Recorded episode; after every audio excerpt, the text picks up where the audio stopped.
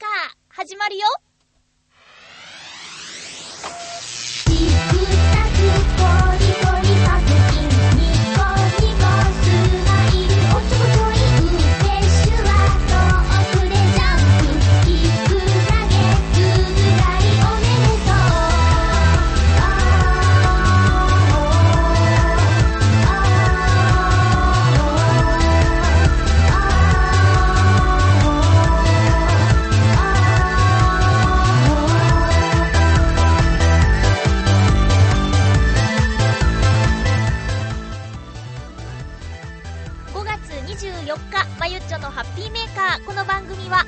な時間を一緒に過ごしましょうというコンセプトのもと、ちょあへよ .com のサポートでお届けしております。浦安は、なんだか雨が多くて、え、この先1週間も雨の予報の日が多いですね。お誕生日、今週あるんですけど、外出する予定だったんですが、雨と一緒になっちゃうのかな？それとも予定変更になっちゃうのかな？と、ちょっと憂鬱な感じがしているまゆちょです。でも、皆さんからのお便りが今日もいっぱい届いているので、その分、ハッピーです。今日も1時間、よろしくお願いします。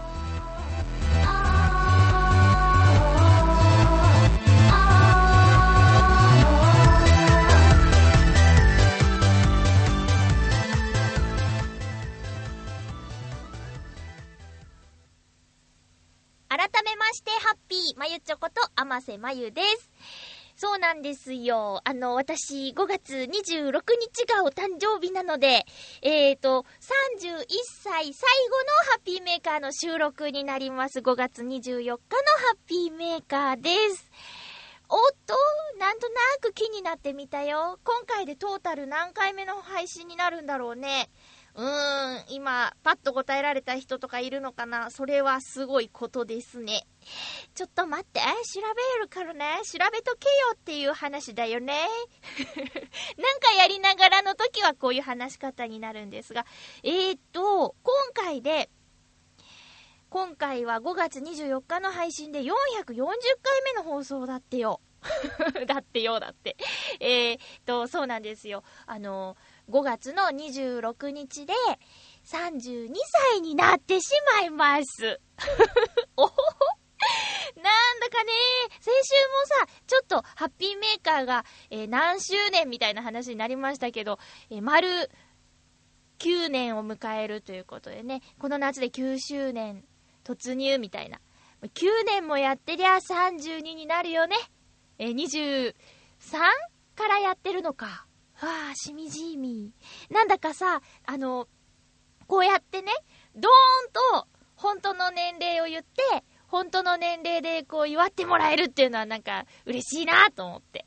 えーと、ね、まあ多くは語らないですけど。うん。なんか、ありがとうございます。今日もメッセージをね、いただいてるんですよ。誕生日おめでとうって。で、さっき、あの、誕生日には外出をする予定って言ったんですけど、えっ、と、私の大好きな東京ディズニーランド、東京ディズニーシーにね、遊びに行こうと思ってたんです。えー、木曜、金曜って。なんですけどね、ちょっと、お天気が、うん、今の予報だと、70%とか、それぐらいの確率でね、予報が出てるんですよ。で、えー3月11日、あの日、私東京ディズニーランドにいたんですけど、まあ、なんですかね、噂？情報？で、その日、その園内にいた人は、えーチケットがあれば、再来園用のチケットに変えてくれるらしいっていうのを聞いてね。まあ、すごく、あの、お世話になったし、ずうずうしい話だと思うんですけど、やっぱり、ね、あの、お昼過ぎ、2時、2時46分ですよね。あの、以降、まあ、遊べなくなってしまったので、できることなら、また行けるチケットに変えてもらえたら嬉しいなぐらいな感じで、あの、舞浜駅のイクスピアリにある、えチケットセンターという場所があって、そこに質問がてらチケットを持って行ってみたんですよ。そしたらね、あの、いろんなテレビとかで言われてますけど、ディズニーのキャストさんってすごいと思ったんですよ。うん。で、まず、あの、案内の方に、あのどうしましたかって言われたので、あの、実は、3月11日にパークにおりまして、って、えー、話しかけたらもうすぐですよ、すぐ。あの、あ、そうでしたか。大変な思いをさせてしまって、えー、怖い思いをさせてしまって申し訳ございませんでしたって言うんですよ。だって、ディズニーのキャストさんが悪いわけじゃないのに、もう、びっくりしまして。怖い思いは確かにしたけど、申し訳ございませんって、散々、なんだ、ご飯をね、出していただいたり、あの、あったかい、なんか防寒用のね、ものをくださったり、回路くださったり、いろいろしたのに、まず謝ったんですよ、その方が。だからなんか、はどうしようと思って、そんな風に言われたらなんか、お、おおと思ったんですけど、あの、チケットがあれば、えー、再来園のチケットに変えさせていただきますっておっしゃってくれ、くださってね、もう、うーん、ず、ずうしいとは思ったんですけど、もうこれは、もう一度遊びに行って、あの、いろいろお食事とかお土産を買ったりして、あと楽しかったよって、えー、こ、こういうね、あの、ラジオやブログや友達とかに話したりしてね、えー、ディズニーって素晴らしいとこなんだっていうことを、もう口コミでね、こう、どんどん伝えていけたらなと思って、ありがたく、その、えー、チケットは交換させていただいたんですけどね。で、それを使わせてもらって、お誕生日の日に行こうかなと思ってたんですけどね。ちょっと、どうしよう。あの、雨が降ったりすると、乗り物とか、そういうのはね、お客さんが少ない分、あの、乗りやすいっていうか、待ち時間が少ないんですけど、私はディズニーランドとかディズニーシーとか行ったら、ショーが見たいんですよね。うん。で、ディズニーランドは、雨が降ると、夜のパレードが雨バージョンになるっていう、雨が降らないと見られないパレードがあるっていうんでね、それも気になるんですけど、むむむーて、今お誕生日の過ごし方について再検討中でございますのよ。えーと、嬉しいのでメール紹介させてくださいね。ありがとうございます、皆さん。5月26日なんて覚えにくいのに、お誕生日お祝いメッセージをくださっていますよ。皆さんありがとうございます。えハッピーネーム、コッツンさん、ありがとうございます。なんかすごい久しぶりだね。まゆっちょハッピー、ハッピー。今年もこの季節がやってきたんですね。まゆっちょが私より二つ年上のお姉さんになってしまう季節が、わはは。ということで、少し早いですが、お誕生日おめでとうございます。これからもラジオやいろいろなことを、しゃかりきに頑張ってください。私もまゆちょからパワーをもらって頑張りたいと思います。キュー、ありがとう。追伸、ちなみにどうでもいいのですが、私の誕生日は12月25日、うん、違う違う、12月15日なので、半年後にはまた一つ年上のお姉さんに戻ります。うん。また一つ年上のお姉さんに戻ります。ありがとうございます。おー、え、コツンさんそうだゆこちゃんと同じ誕生日だね。12月15日。そうなんですよね。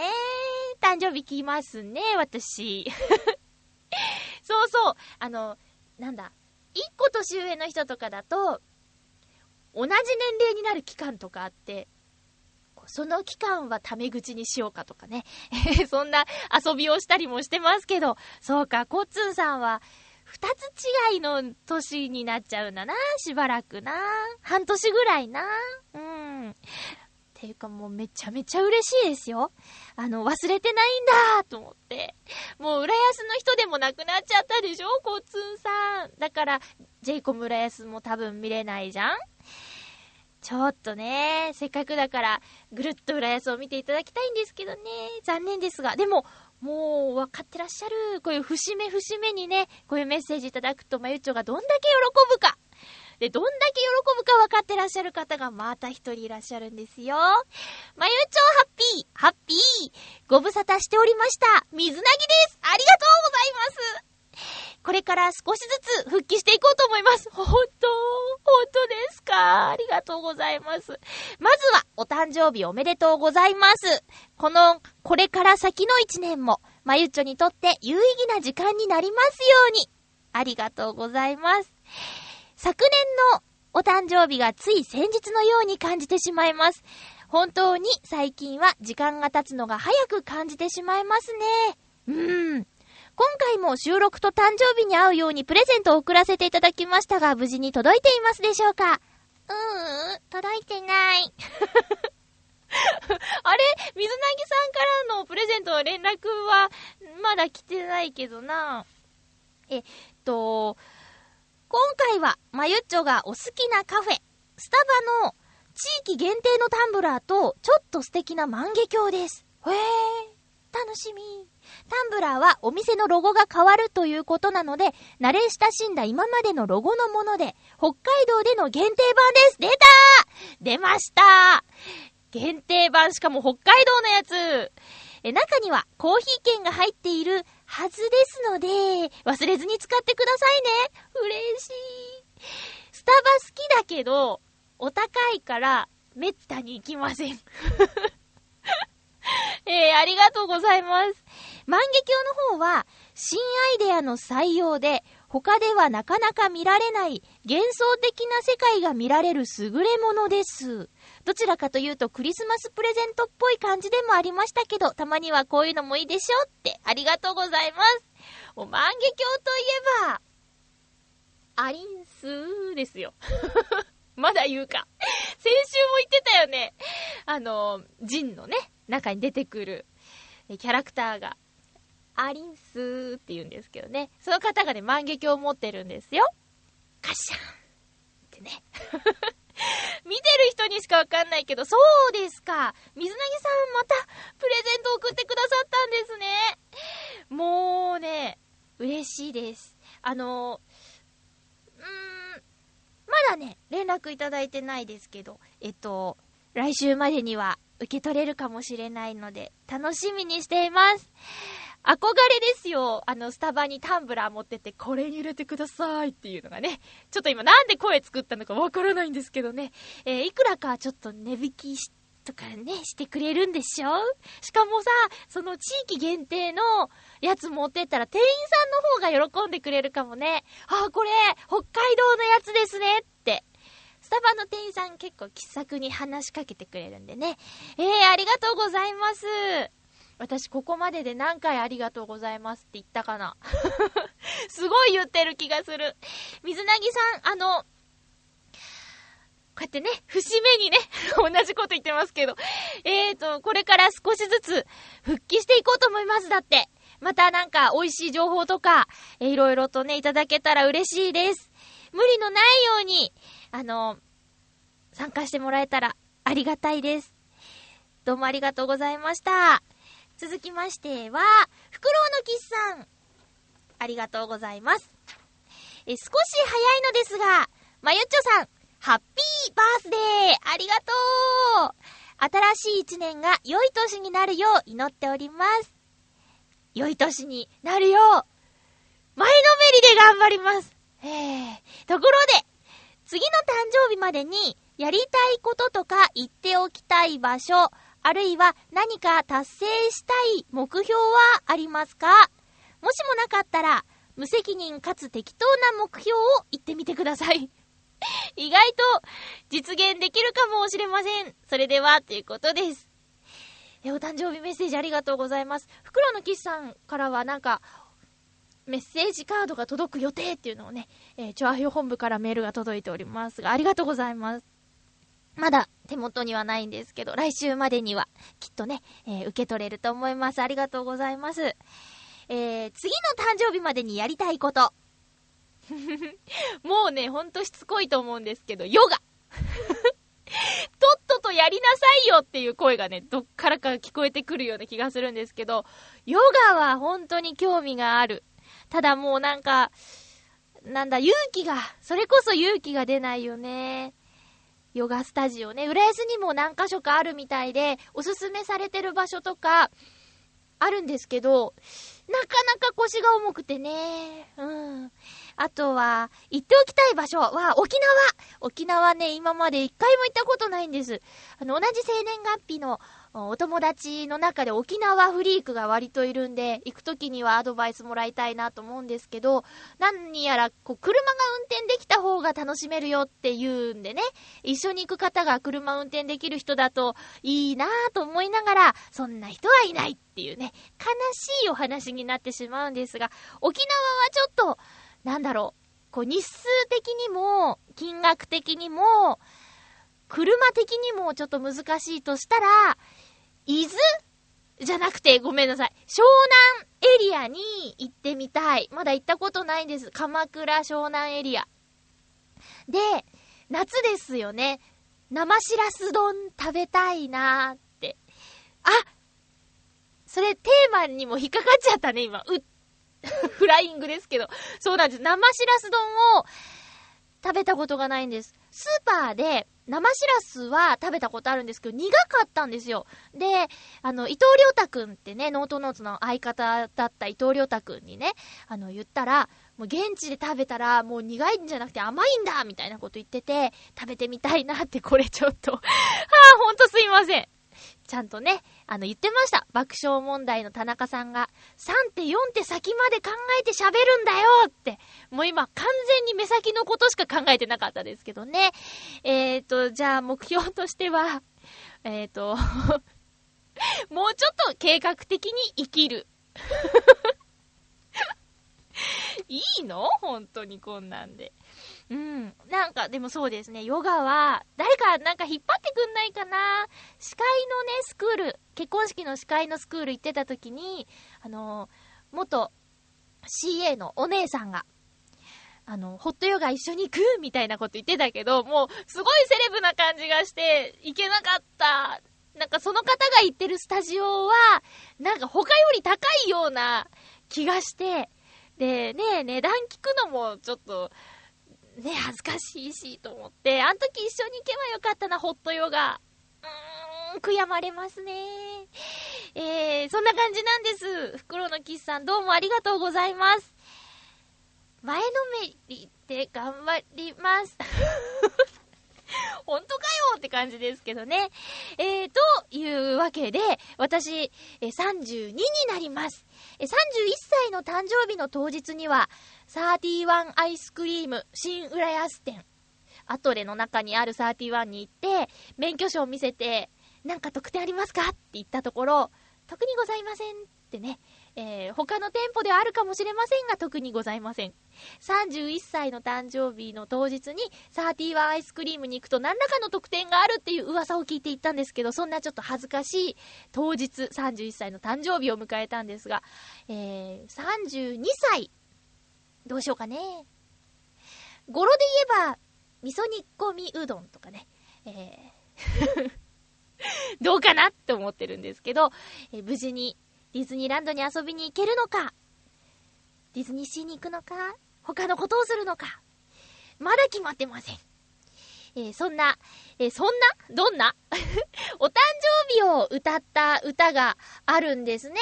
えー、ノートンノーツという、えっ、と、ユニットで活動していたんですけど、え、そこで、え、作った曲、2時5分という曲がありますので、聴いていただきましょう。えっと、ライブハウスで録音したバージョンです。聴いてください。2時5分。2時5分で一回り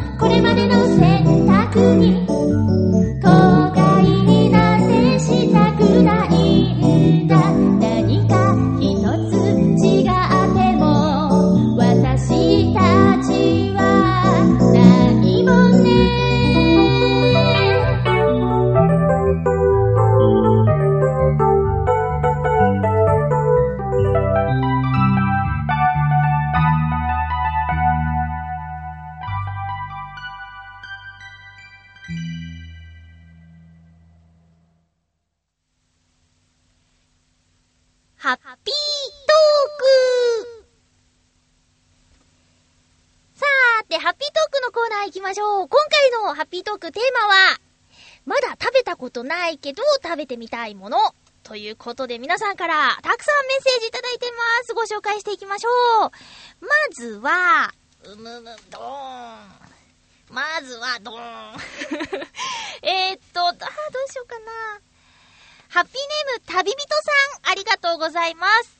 まゆちょさん、ハッピー、ハッピー。食べてみたいものといえば、こんな話があったな。くどいようですが、私は鉄道旅行を趣味としています。多分ね、ハッピーメーカーのリスナーさん、ほとんど皆さん、ご周知ですよ。えその中でも、九州へ旅行に行くときは、必ず、福岡県の折尾駅で途中下車をし、必ずこの駅の駅弁を買っています。柏飯という駅弁です。これはご飯の上に鶏そぼろ、錦糸卵、刻み海苔がまるでどこかの国旗のように3色ストライプにまぶしてあるだけという至ってシンプルな駅弁です。某バラエティ番組で紹介されたのをきっかけに、この駅弁を食べたいがために九州へ旅行し始めたぐらいですから。へえ、すごいじゃん。シンプルだけどすごい美味しいのかな？え、話を戻しまして、私の食べてみたいもの、あれ？これじゃないの？え？え、柏飯じゃなかった？食べてみたいものは、え、この柏飯ですが、なんか、なんかのクイズ番組みたい。え、いくつか種類があって、中でも世界最大の駅弁と言われている、バチモリ柏飯という代物があるのだ。データによると、弁当容器の直径は39センチ、厚さは3センチ。総重量は割り箸やしゃもじといったオプション込みで3キロ弱で、通常の柏飯のおよそ5、6倍の大きさで、値段は5000円、かっこ要予約。え、完全にパーティー向けの駅弁である。駅弁パーティーですか。え、そんな世界最大の駅弁、一度は食べてみたいものである。でもどう見たって一人で完食は無理だろうし、一緒に行って食べてくれる仲間もいない、てんてんてん。うー何よりも夜行快速列車、ムーンライト九州がなくなっちゃったから、それ以来3年くらい九州に行ってないから、柏飯自体も食べてない。来年の年明けに連休が取れたら、博多で一泊してでも久々に九州へ行こうかなというメッセージありがとうございます。さすが旅人さんですね。九州まで電車で行くんですか。駅弁はね、その土地土地に行かないとってなりますよね。デパートとかでさ、たまに駅弁博覧会みたいなことやってますけど、あれはやっぱり、こう、通の人から言わせれば、やっぱりその場で食べないと味がちょっと違うよとか、あるのかななんか味は一緒でも、こう、やっぱ、車窓から流れる景色を見ながら、じゃないと、こう、最後の、ちょい足しのね、スパイスにならないみたいなのもあるかもしれないですよね。バチ盛り柏飯。バチは、あれですよ。あの、いつゆのバチさんのバチじゃなくて、植木鉢のバチです。うん、バチ盛り柏飯。ギガとか、テラとかね、えメガとかなんとかありますけどね、バチっていうね。なんかの単位っぽくも聞こえますけどね。えー、そうなんだ。39センチ？え、へー。えー、でかいよね。何人分 ?5、6倍だから単純に5、6人分なのかな つつくんですかねあ、でもしゃもじがついてるって言ってたから、こう盛り、盛り合うのかな私はこのそぼろんとこがいいよとか、錦糸卵万歳みたいなね。そんなこととか言い合いながらワイワイ食べるのも美味しそうですけどね。うん。そうか。じゃあ、あ、旅行の計画でもうすでに九州が入ってるんですね。へえ。あ、私、あの、家族旅行で行って、中学校の修学旅行で九州行って以来、ずっと行ってないなそういえば。うん。いやいや、なんか、いいね。こう、思い切って、遠くまで旅行に行けるぞっていう人の行動力をね、えーもっと見習いたいなと思います。私結構いろんなとこ行くねって言われても近場ですからね。えー旅人さん、ありがとうございます。えー年明けに休みが取れるといいですね。その時は、あの、3食のお弁当をね、きっと絵が綺麗そうだから、写真でも撮って送ってくださいね。よろしくお願いします。えー、続きまして。ハッピーネーム七星さん、ありがとうございます。まゆちょハッピー、ハッピー？食べてみたいもの、それは、満館全席。なんか聞いたことはあるけど、えー、なんだろう。伝統のような扱いをされていますが、中国各地の厳選された100品以上の料理があるとか、さすがの量なので2日間ぐらいかけて食べるそうです。一人では無理なので、友人たちとこれでもかというぐらいに食べてみたいですね。満館全席。へえ。量が多いの。100種類のものを食べるの。中国の？中華料理？へへへ。なんだろう、ちょっと、その、こう、バーって並べられてるのを見てみたいけどね。満館全席。へえ。聞いたことあるけど、どんなものかは知らなかった。これも楽しそうですね。みんなでワイワイ。中華料理ってね、こう、テーブルを、回るテーブルの上に、ね、を盛り付けられたじゃなくて、盛られたものをこう、取り合って食べるみたいな。そんなイメージですからね。ちょうど、そういうものなんですかね。何言ってんのかわかんなくなってきちゃった。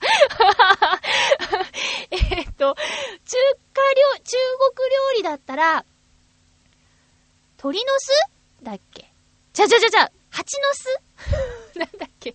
なんかそんなんありますよね。名前は聞いたことあるけど食べたことないものって、割と中国料理に多い気がする。うん。フカヒレとかね、もう、食べたんですよ。何年前かな？なんか横浜中華街行って、あの、立派なお店とかって高いでしょ？だからね、一緒にいた友達とね、あの、ラーメン屋さんに入って、で、ラーメン屋さんでラーメンと単品でフカヒレの姿煮を頼んだんですけど、私たち賢いねって言ってね、いい主婦になるよねみたいなこと言ってたんですけどね。あの、食べたいのはフカヒレの姿煮だったんで、コースとかね、頼むともう数千円するじゃないですか。だからラーメンの600円と、えっ、と、フカヒレの姿煮の3000円、単品3000円で割り勘して2000円ずつぐらいな感じで食べたんですけど、やっぱなんか、感動したね、あの形を見るとね。うん。ただもう味付け次第でしょ？フカヒレって。結局ね。うん。まあ、感動を大事にしようと思いました。満完全席ね。えー、私もちょっと調べてみたいなと思います。七星さんありがとうございます。続きまして、おーっと、ハッピーネームバチさんありがとうございます。さっきちょっとバチさんの名前をいじってしまいましたけどもね。えー、まあ、バチさんからありがたいです。まゆちょハッピー、ハッピー？挨拶もつけてくれてる。It's you バチです。どうもです。お元気ですか？ーってね。えー 食べてみたいものは、うーん、考えて、えー伊勢海老のお作りです。え？築地魚菓子三代目のバチさんが、伊勢海老のお作り食べたことないっていうのが意外ですけども、売ってるけど食べたことないんです。不思議。そういうもんかね、でもね。え、チョアヘオ飲み会などでみんなでつつきたいかな。それいいですね。えー、バチさんありがとうございます。意外な面と、こう、提案と両方ありましたけどね。いやー、これ楽しそう。ていうか、奪い合いになりませんかね。私も食べたことない伊勢海老のお作り。伊勢海老。はあ、あ、確かに食べたい。あの、尻尾のとこさ、ガリってやって、そのまま、口に入らないぐらい、こう、あーんってやりたい。そしたらみんなでつっつけないけどね。そうなんだ。意外とそういうもんなんですね。そこで、売ってても食べないっていうね。え、どうな、値段的にはどうなんですか？やっぱり、お高いのかな？大きさとかものにもよるのかもしれないけど、そうなんだ。え、バチさんどうもありがとうございます。えーっと、ハッピーネーム、フクロウのキスさんです。まゆちょさん皆様、ハッピー、ハッピー。今週のテーマ、食べてみたいものについて。私の場合は、例えば、蕎麦やシャボテンのように存在を知っているけれど、現地に出向かないと食べられないソフトクリームです。現在、到達数は96種類。知っているものを全部食べれば簡単に100種類を超えられます。でも、あちこちに散らばっていて簡単には食べに行けません。それでもいつか食べに行こうと思っております。それでは、ということで。えー、フクロウのキスさんはソフトクリームを100種類食べるぞーの計画の真っ最中なんですよね。前、私のブログでその100種類、今までどれだけ食べたかっていうのをね、ご紹介させていただいたんですけど、本当に、いろ、そんなのもあるのっていうの、いっぱいあったけど、シャボテンって、シャボテン公園のシャボテンのシャボ、シャボテン？噛んじゃったけど。えー、えー、蕎麦、蕎麦、蕎麦、蕎麦はなんかね、温泉街とか行ったらありそうなイメージだけどね。なかなか96種類も食べると、あとちょっと、あとちょっとですね。うん。誰かの日記とかで、あの、旅行行って何々ソフトクリーム食べましたとかっていうのを見ると、袋のキスさんこれ食べたことあるかな？ーなんてね、えー、思い出したりしますよ、袋のキスさんのことを。うん。もうもう、もう目前だけど、そうなんですよね。いろんなとこにあるからね。うん。えー、っと、なんだ。報告、待つ。もう下手くそすぎる。ありがとうございます。えー、っと、続きましては、ハッピーネームクリボーさん、ありがとうございます。まゆっちょ、リスナーの皆々様、ハッピー、ハッピー？今週のテーマは食べてみたいものということで、もちろん、まゆっちょの手料理って言うと、まゆっちょにふーって鼻で笑われそうなので、わかってんじゃん。不思議の国のアリスが、うん、食べて大きくなったり、小さくなったりするケーキを食べてみたいです。ふ、嘘です。今のネタですよ。あ、そうですね。でも、大きくなるときは家の外で、元の背の大きさに戻れることが条件ですけどね。クリボーさん、ありがとうございます。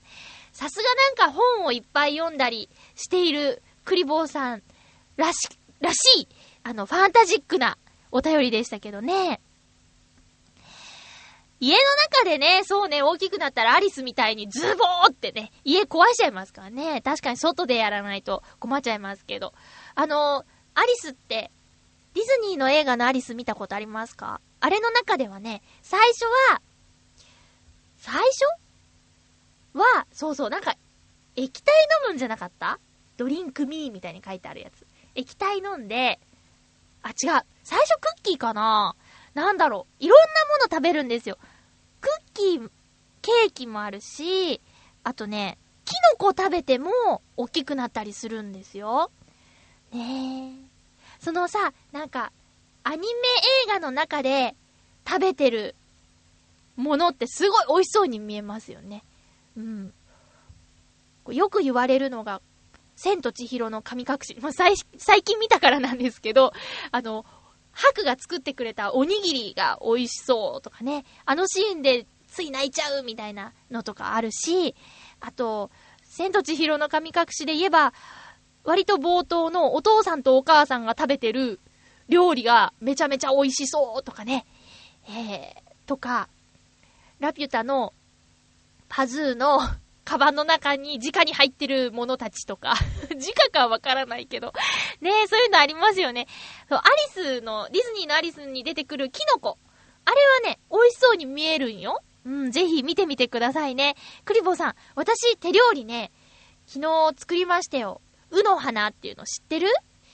最近ハマってるテレビで、うちご飯っていう日曜日の夕方にやってる番組があるんですよ。エスミマキコさんと、あと、ぐっさん、山口智光さんがお父さん役、お母さん役で出てるんですけど、あの、家族っていう設定で、あとちっちゃい男の子、女の子がいて、え4人でね、ご飯を作るんですよ。で、たまにゲストに料理人とか、料理好きのタレントさんとかが来たりして、一緒に作るんですけど、最近その、うちご飯っていう番組と、あと、なんだっけ、満点レストランっていうのを両方見てます。で、満点レストランはお取り寄せで、ちょっと、なんか手が出にくいやつなんですけど、うちご飯は実際にできるよっていうやつなんですよ。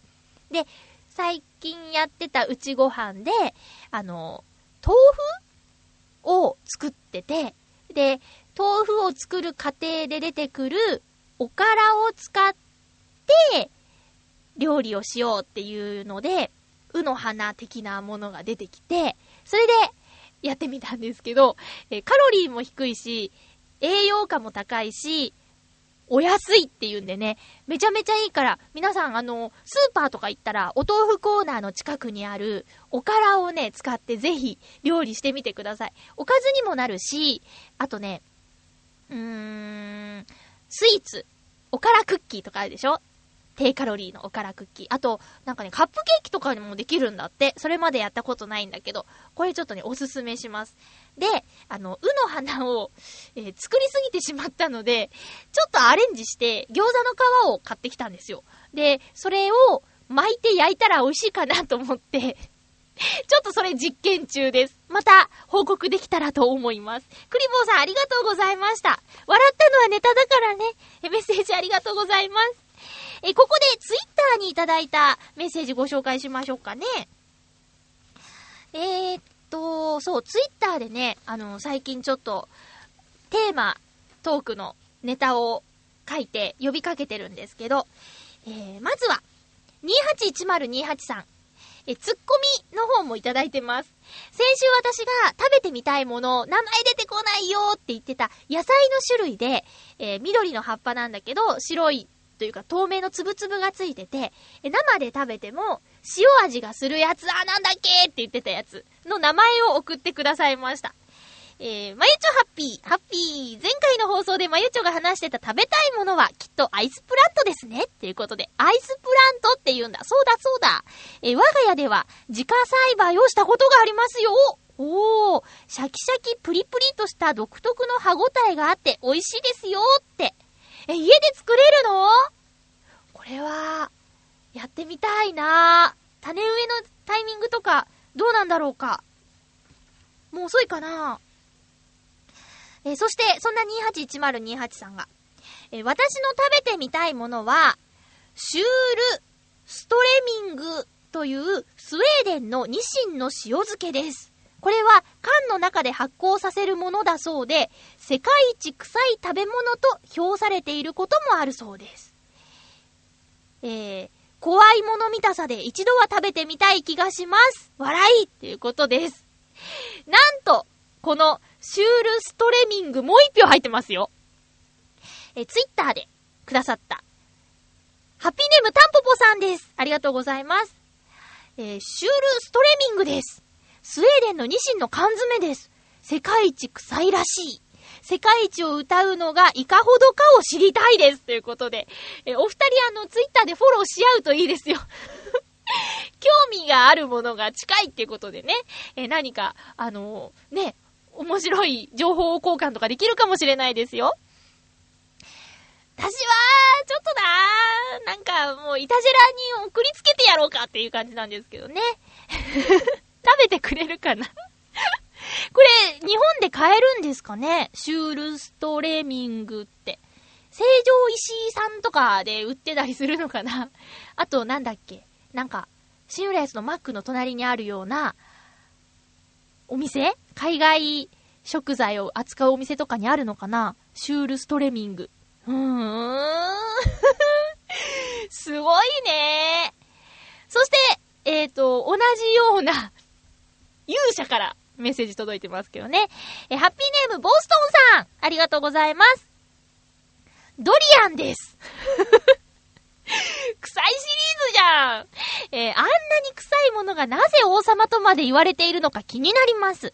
でも今のところ勇気がなくて無理あ、勇者じゃなかった。今無理だって。でも興味あるって。はあ。あの、新宿のさ、なんか、アルタ口っていうの。違う違う、アルタ口じゃない、東口か。アルタの近くにね、果物屋さんあるんですよ。で、パインとか、うーん、イチゴとかメロンとかなんか、カットしたり、イチゴはもうそのまま刺してあったりして、えー棒でね、200円とかで売ってるんですけど、その果物屋さんの棚に、割と、いつも、ドリアン置いてあるんですよね。もう、皮のまま、あの、ゴツゴツした皮のままの状態なのに、ちょっと匂いますからね。あれ、剥いちゃったらどうなるんだろう。で、よく、テレビとかではね、あの、見ますよ。身のね、ドリアンを。あれ、なんて言ったらいいんだ何みたいって言えないんだけど、身もちょっと独特な感じですよね。あ、私は、もうね、多分無理なんです。あの、乾燥ドリアンなら食べたことがあるんですよ。あの養成所だか、専門学校じゃないな。養成所の時かな。あの、飲み会で、オール、オールで、カラオケに行って、で、十何人とか、もう団体で部屋入ってる時に、あの、先輩かな？が、なんか、あーんとか言いながら、投げてるんですよ、食べ物。もう酔っ払いですよ。で、ポップコーンか何かかなと思って、はいはい、まゆちゃーんって言われて、あーんってして、パクってして、サクッとしたら、ガーってなって、まーってなって、それが乾燥ドリアンだったんですけど、申し訳ないけど、ちょっと、ごっくんできなかったですからね。うん、それがあるからもうきっとね、ダメだと思う。そうなの。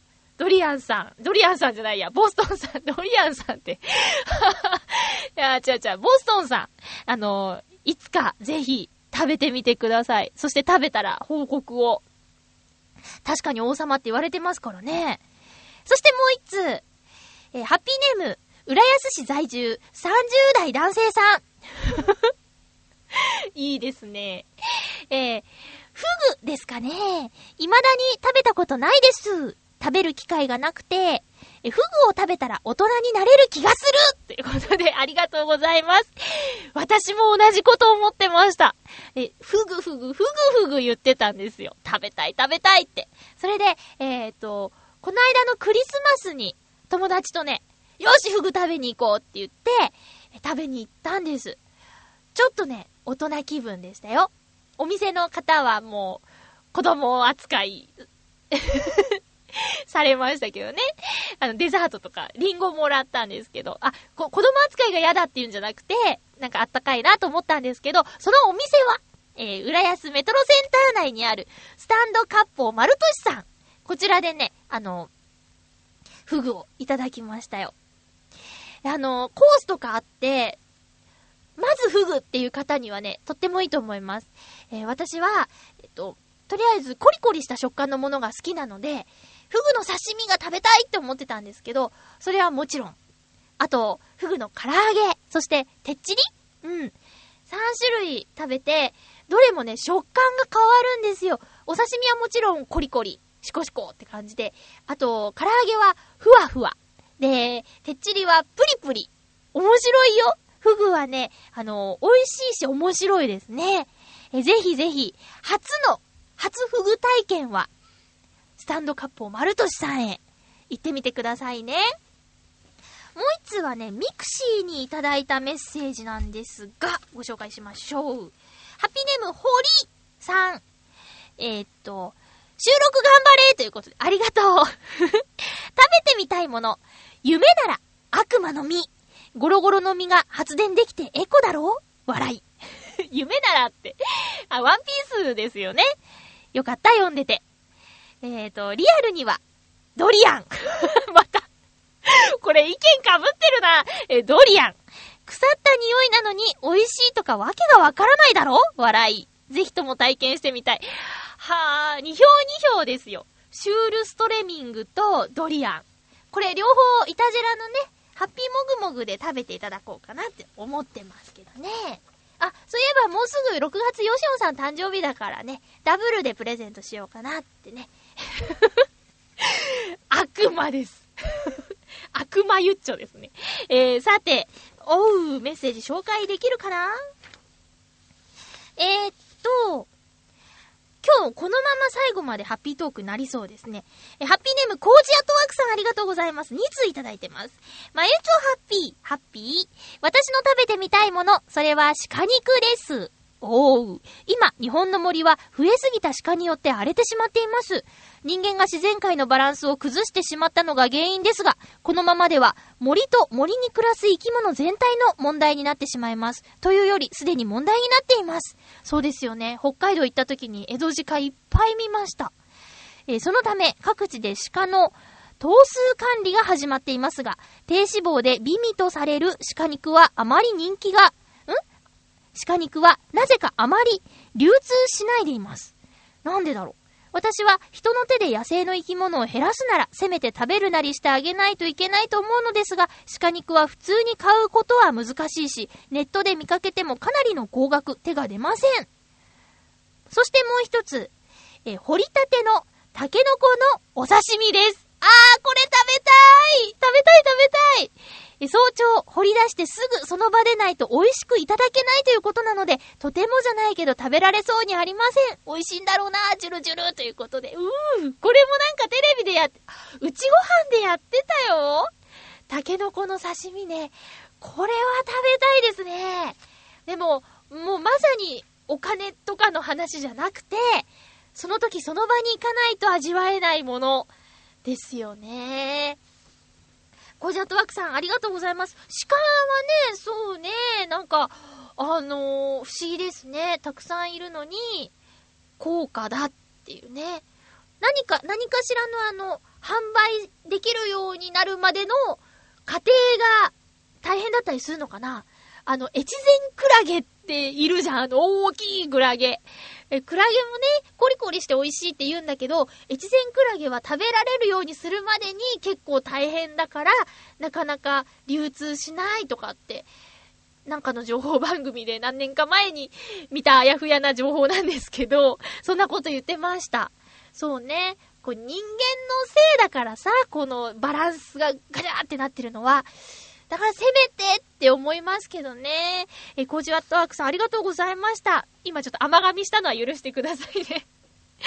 えっと、えーハッピーネーム、水なぎさん、ありがとうございます。まゆっちょハッピー、ハッピー。さて、今回のお題ですが、食べたことがないけど食べてみたいもの。それはやっぱり、ケーキバイキングです。はあ。それも、北海道のルタオが毎月実施しているケーキバイキングが特に、私も行きたい。なぜ今まで行ったことがないかというと、理由その1。大抵平日に開催される。なので仕事が休めずに行けない。理由その2。人気があって予約ですぐに埋まってしまう。そうでしょうね。理由その3。やはりカロリーが気になって食べ放題はちょっと怖い。笑い。です。でも、あのドゥーブルフロマージュで人気のルタオがやっているケーキバイキングですから、どんなに美味しいケーキが出てくるのか、とっても気になって仕方がないです。いつか機会があれば一度ぐらい参加してみたいですね。まゆちょはケーキバイキングって行ったことありますか？ではでは、ということです。ありがとうございます。ありますよ。えー、1回目はね、高校生の時かな。友達と二人で行って、まあ、お小遣いもそんなにね、ないし、元を取ろうという意識がすごい高くて、無茶をして、友達と二人で帰り動けなくなったっていうのが1回目。で、えー、2回目がね、専門学校の時かな、渋谷のあの、フルーツ食べ放題に行こうって言って、わー、ケーキがあるってなって、結局ケーキをもう食べちゃったっていうね。その時は2回目だったので、ちょっと自主規制してこれ以上は無理だろうっていう食べ方をしたので、動けなくなるってことはなかったけど、それからしばらくはいいや、甘いものいいや、みたいなことになりました。あとはね、2、3年前に、シェラトンホテルかな？多分シェラトンホテルの前浜の、あの、ケーキバイキングに行ったんですけど、めっちゃめちゃ美味しくて、あ、でも今年ケーキバイキングでもいいかもな。うーん。うーん。どうしよう。カロリーが気になるのでやめとこうかな。ホテルのケーキバイキングとかいいですよね。ケーキバイキングって言いながらサンドイッチとかパスタとか軽食もあるから、あの、甘いものが苦手だっていう男の子と一緒に行ってもいいかもよ、女子の皆さん。ね。ルタオ行きたいいいなあの、イクスピアリの千匹屋でも、世界のフルーツ食べ放題っていうのを月1ぐらいでやってるんですけど、これもね、予約が取れないって有名ですよね。いや、あんなその限定感がまたこう行きたさをかき立てるっていうか、でもルタオはいいなぁ行きたいよ知らなかったです。ルタオのケーキバイキング。水なぎさんありがとうございます。きっといつか行っちゃうんだよ、水なぎさん。なんとなく行っちゃうんだよ。そんなことないけどね。えー、続きまして。お、ハッピーネームカズさん、ありがとうございます。まゆちょハッピー、ハッピー？食べてみたいもの。ダイエットを放棄したから色々食べたいね。放棄したの？テレビなどで紹介されたものは食べたいね。ということで、トップ3を発表。カウントダウン かっこして指定されてたんだよ。某番組風って。言い訳しちゃった。第3位。えー川越達也シェフのお料理。最近めっちゃ出ますね。川越スマイルの川越達也シェフ。3ヶ月待ちだって。へえ。コース料理になるからお一人様じゃダメですね。まゆちょ、ご一緒していただけませんか？と、とりあえず行ってみました。これどっちの意味だろう？本当は一緒に行きたくないけど、行ってみたってこと？でも3ヶ月ってさ、割とあっという間ですよね。だから、ちょっとね、こんだけ話題だし、ちょ食べてみたいなって思いますね。うん。行ってみたいレストランは、ちょっと残念ながら、ドラマは見てないけど、高校生レストランとかね、あの、匠の館の匠さんが行ったことがあるって、ブログ、チョアヘヨブログに書いてましたけどね。えそこもちょっと興味ありますね。やっぱり有名シェフのやってるお店は気になるよ。うん。今は断然川越シェフですよね。あの、なかなかレストランには行けないから、川越達也さんプロデュースのキムチ食べて、あと、ミニストップで展開されてたスイーツとパン、割と食べました。ナレーションの収録の前に立ち寄るコンビニがミニストップで、そこでね、イートインでね、食べたりするんですけど、美味しいもん。うん。で、続きまして、第2位。北へに出てきた料理、スイーツなど。実際食べた時に感じる何とも言い難い感覚がたまりません。まゆちょ、梅屋のシュークリームを食べた時にそのような感覚になりませんでしたか？なった。いっぱい登場してるからまだまだ体験できるね。なりました。梅屋のシュークリームは水なぎさんが冷凍でね、こう届けてくれたんですけど、両手で食べたもん。うん。まんまって。いやいや、あのゲームのいいとこってそこですよね。北へっていうゲーム、うんがあるんですけど、バチさん、北へっていうゲームがあるんですけど、なんかね、そういう女の子と、こうね、会話するゲーム、バチさんやったじゃん？ぜひ北へもやっていただきたいね。やってくれないかな？あ、じゃあ私食べたことないけど食べてみたいもの、アイスプラントと生しらす丼、新鮮なやつと、あと、フィンランド料理、まだ食べてないんです。皆さんごめんなさい。カルヤランピーラッカとか、ヤンソンさんの誘惑とか、スオミサラーティとか、うわー、私結構覚えてるな。そういうのね、食べてみたいなと思って。うん。スタッフさんとね、こう、日本で食べられるんですかってその時にお話ししたんですけど、なんかあんまりないんだよね、みたいなこと言ってて、あと、なんだっけ、ムーミンカフェがあるよって聞いてからまだ行けてない。ごめんね。ちょ、行かなきゃね、ほんとね。何年前だよって感じなんですけどね。えっと、ここで、1位の発表の前に番外編、もう一度食べたいもの。ダダン。猫ザネコーヒー店の猫モナカあー、これ美味しいですよね。浦安に行った時に必ず自分へのお土産として買っていました。思い出の一品です。美味しいし可愛いんですよね。うん、食べたいっていうことで。そう、モナカの生地の中に、キャラメルとナッツが入った、なんだろう、あんっていうの？が入ってるんですけど、サクッと甘くて美味しいんです。猫ザネコーヒー店、浦安に来た際にはぜひ皆さん、えー行ってみてくださいね。それでは、第1位の発表でーす。ドダーン。第1位、まゆっちょのブラウニー、ゆうこちゃんの炊飯器ケーキ、これダメ。ー どっちよ、1位ってさ。え、スイーツ好きだからね。食べたいよまゆっちょ。どうしたらご商売になれるのかな？ギムミブラウニー。あ、ブラウニー？あれ。